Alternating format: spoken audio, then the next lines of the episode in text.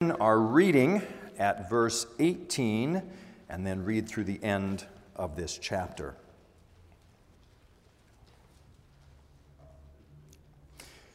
Matthew 1, beginning at verse 18, what we hear now is God's Word. Now, the birth of Jesus Christ took place in this way. When his mother Mary had been betrothed to Joseph, before they came together, she was found to be with child from the Holy Spirit. And her husband Joseph, being a just man and unwilling to put her to shame, resolved to divorce her quietly. But as he considered these things, behold, an angel of the Lord appeared to him in a dream, saying, Joseph, son of David, do not fear to take Mary as your wife for that which is conceived in her is from the Holy Spirit. She will bear a son, and you shall call his name Jesus, for he will save his people from their sins. All this took place to fulfill what the Lord had spoken by the prophet Behold, the virgin shall conceive and bear a son, and they shall call his name Emmanuel, which means God with us. When Joseph woke from sleep, he did as the angel of the Lord commanded him. He took his wife, but knew her not until she had given birth to a son, and he called his name Jesus. Here we end the reading of God's holy word. I invite you to turn to the back of your Trinity Psalter hymnal to page 861 in the back section as tonight we read Belgic Confession, Article 18. From page 861 in the back, Article 18 entitled The Incarnation. So then, we confess that God fulfilled the promise which he had made to the early fathers by the mouth of his holy prophets when he sent his only and eternal Son into the world at the time set by him. The Son took the form of a servant and was made in the likeness of man, truly assuming a real human nature with all its weaknesses except for sin. Being conceived in the womb of the Blessed Virgin Mary by the power of the Holy Spirit without male participation and he not only assumed human nature as far as the body is concerned, but also a real human soul, in order that he might be a real human being.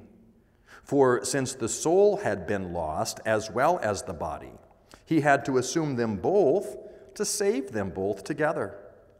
Therefore, we confess against the heresy of the Anabaptists who deny that Christ assumed human flesh from his mother that he shared the very flesh and blood of children, that he is fruit of the loins of David according to the flesh, born of the seed of David according to the flesh, fruit of the womb of the Virgin Mary, born of a woman, the seed of David, a shoot from the root of Jesse, the offspring of Judah having descended from the Jews according to the flesh, from the seed of Abraham, for he assumed Abraham's seed and was made like his brothers except for sin. In this way, he is truly our Emmanuel, that is, God with us. This is our confession of faith. Well, kids, perhaps tonight, by the uh, songs that we have sung and by the text that I just read about Jesus' birth, uh, you might think uh, Reverend Nymeyer is a little bit confused about what time of year it is. Now, I would not likely dismiss the possibility I'm confused, uh, but not about this.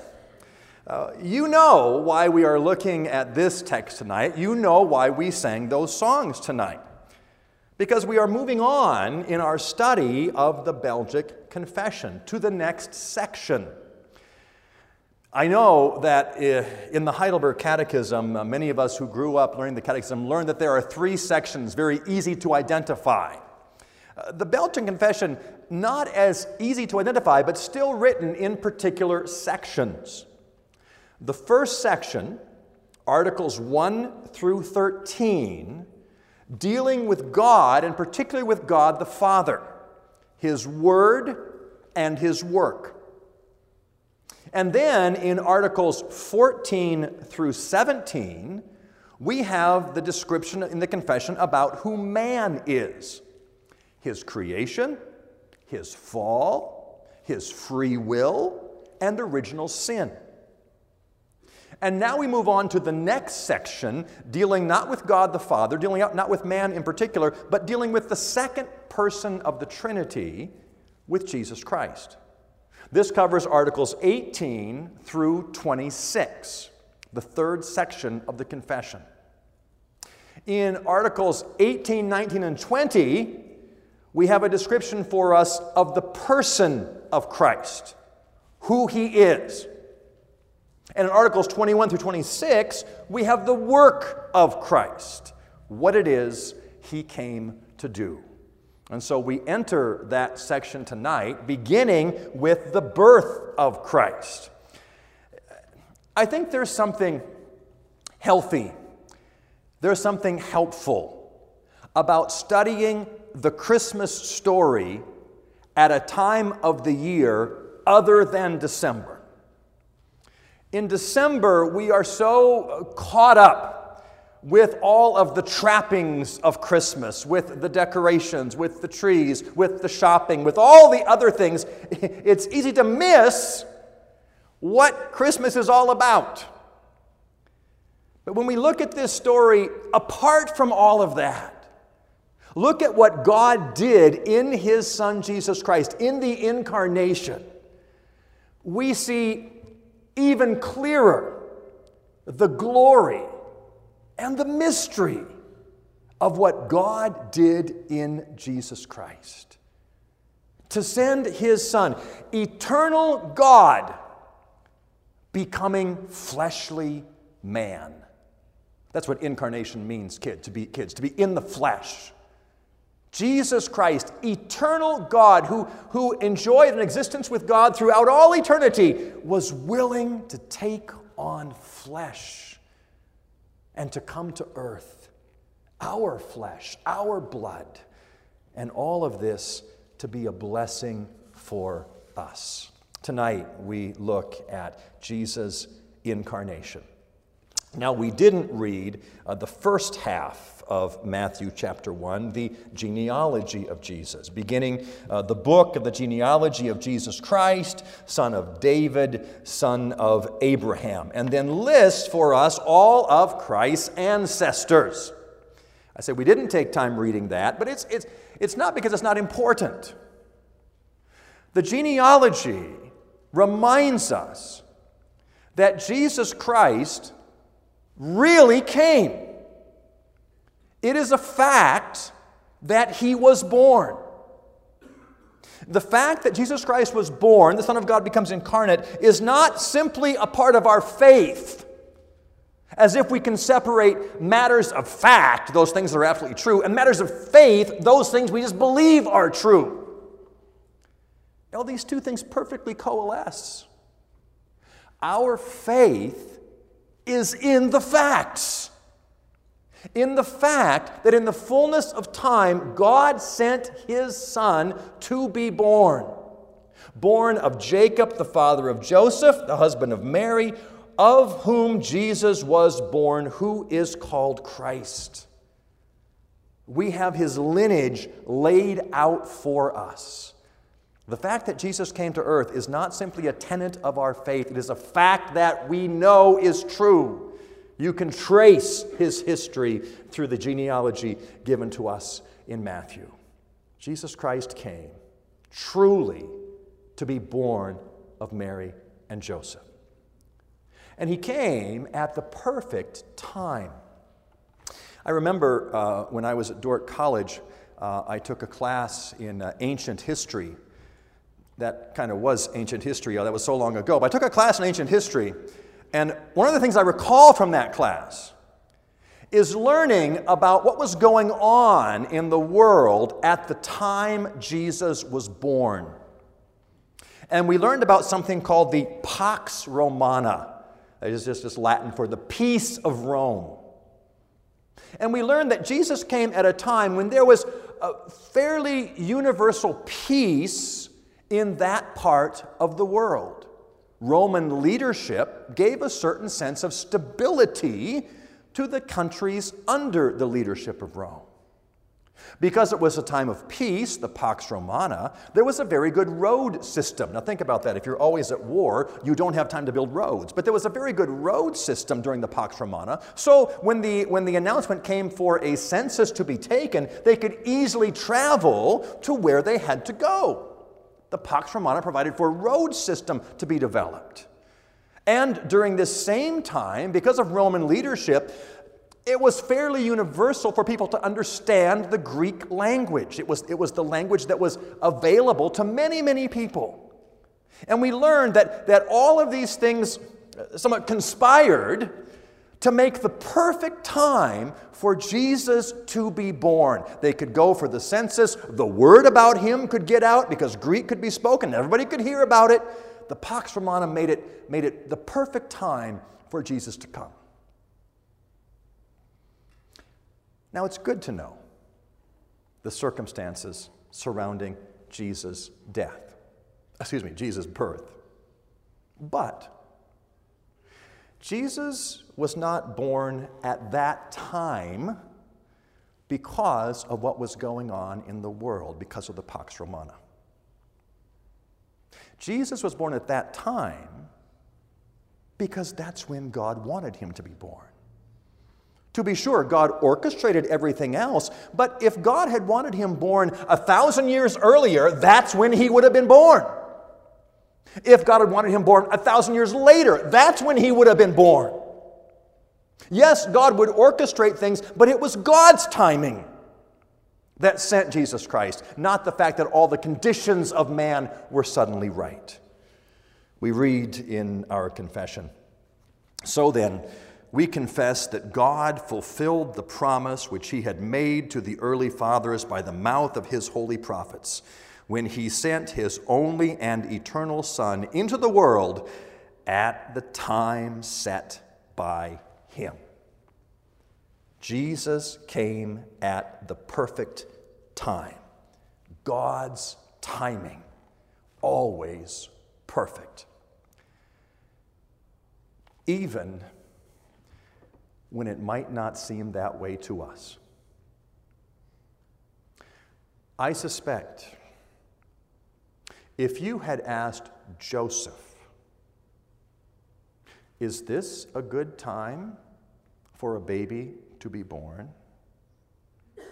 Is this a good time to find out that your fiance, with whom you have not been with yet, is pregnant?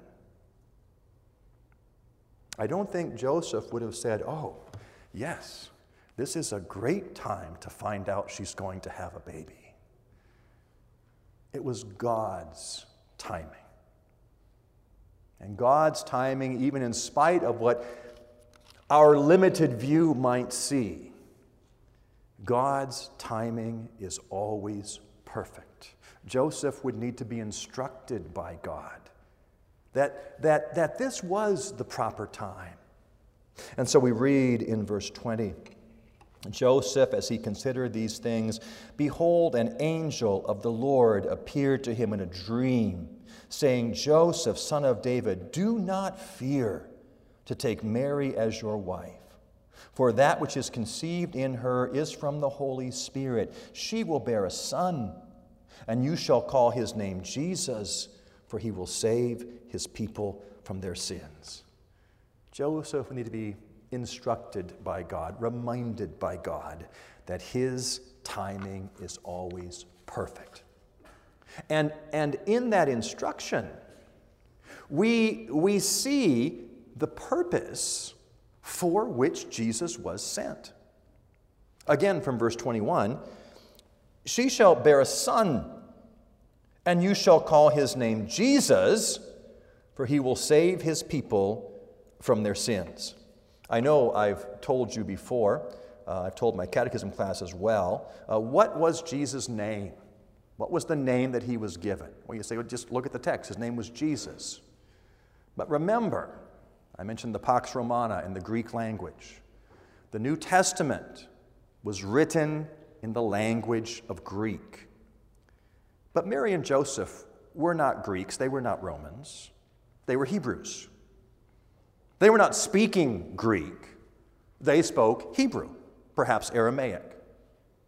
When we translate the name that they gave to their son, it translates into Greek as Jesus. But the Hebrew name they gave him, the name they would call him when they would call him in for dinner, the Hebrew name they gave him was the name Joshua. That was Jesus' name, children. He was called Joshua. Joshua, a beautiful Old Testament name. A name that means God saves. That's what Joshua means. God saves. And that is exactly what Jesus came to do.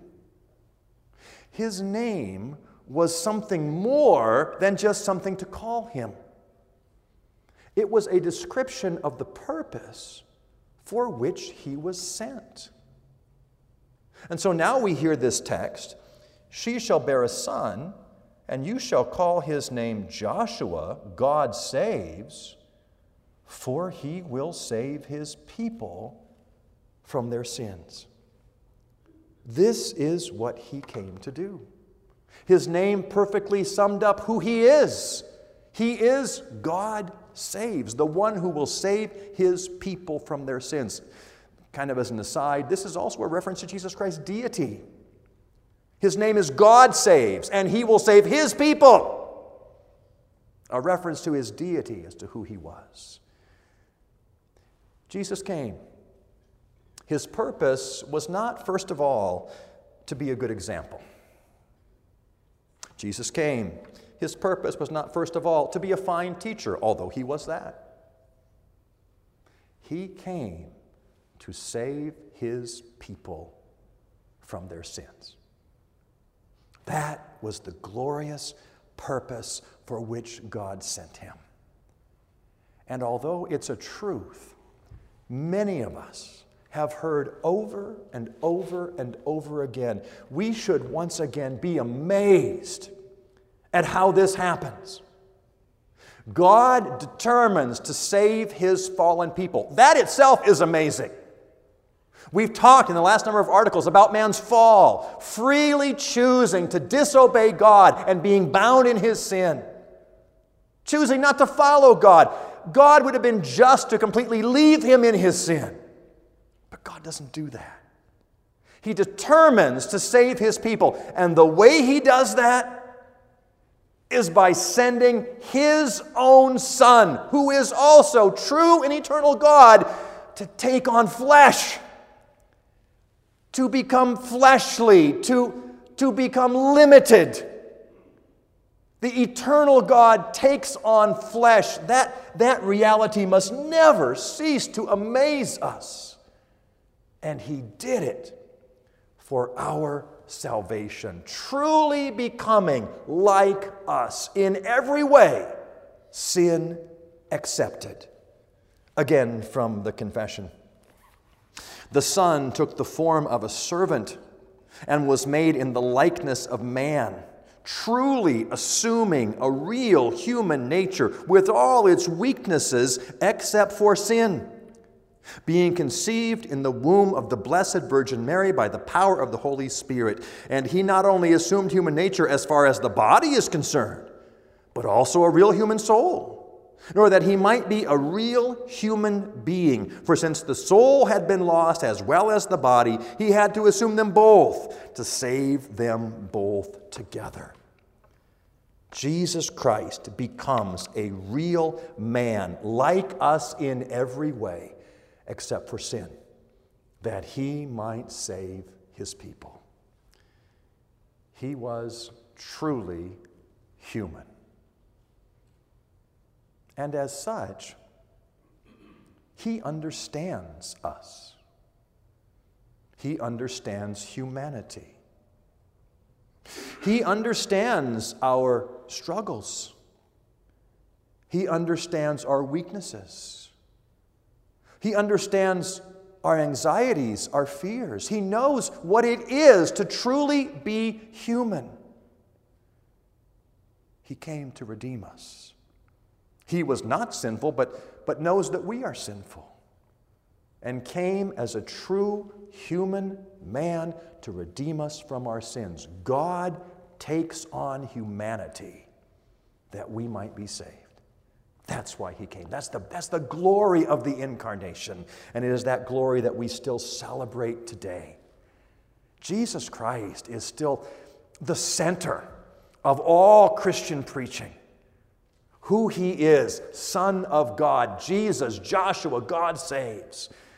And he continues that glorious work still today. Still, when the gospel of Jesus Christ is declared and people put their faith and trust in him, he is doing his name. He is saving his people from their sins. And so that call of the gospel goes out again tonight to embrace this Jesus Christ, to trust in Him, truly God, truly man, took on humanity and did that for each and every one of His people. Jesus Christ, the incarnate Son of God, God saves. As He, as he does this work, as He becomes incarnate, it is the fulfillment of the promises made to his people. We read in verse 22 All this took place to fulfill what the Lord had spoken by the prophet Behold, the virgin shall conceive and bear a son. They shall call his name Emmanuel, which means God with us. When Joseph woke from sleep, he did as the angel of the Lord commanded him. He took his wife, but knew her not till she had given birth to a son, and he called his name Jesus. The word of promise to Joseph this is of God. This is of God, and you are to do as God has instructed you. And that's exactly what, what Joseph does.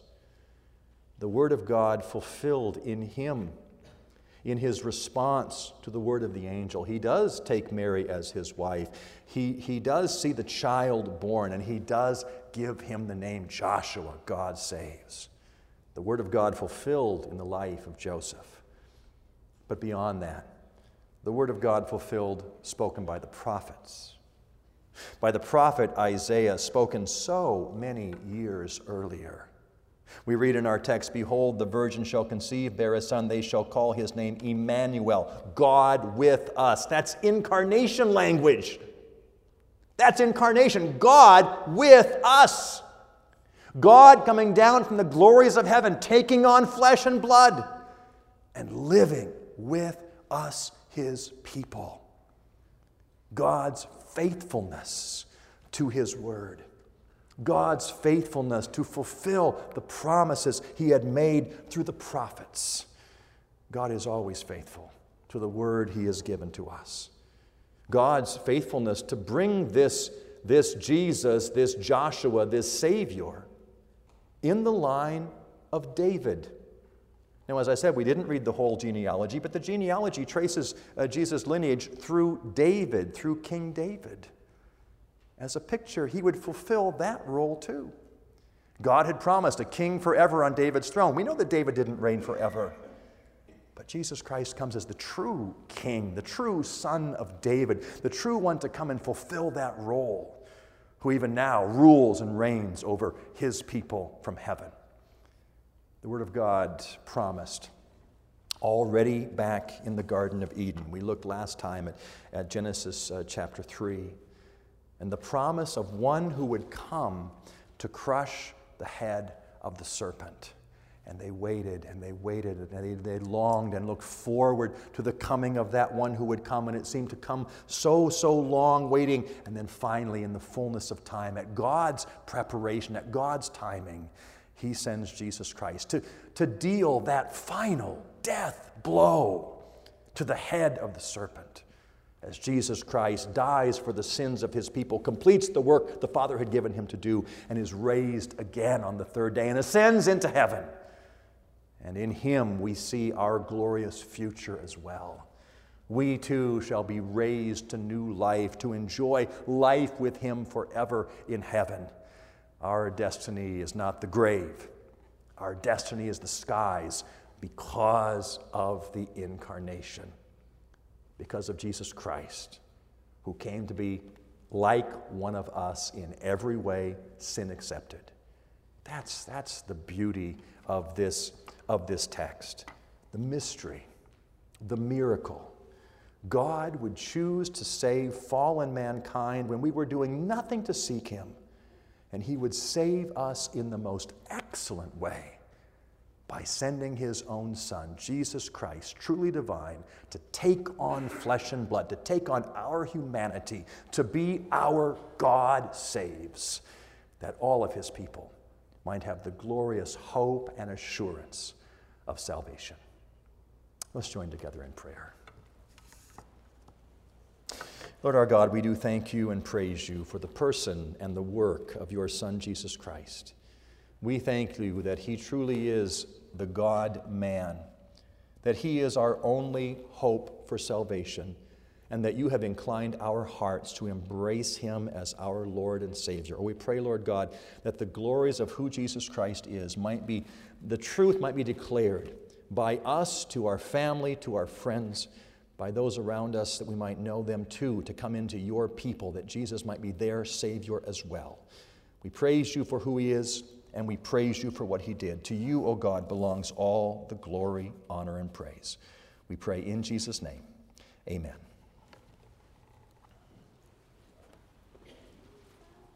We turn to number 311 in the Trinity Psalter.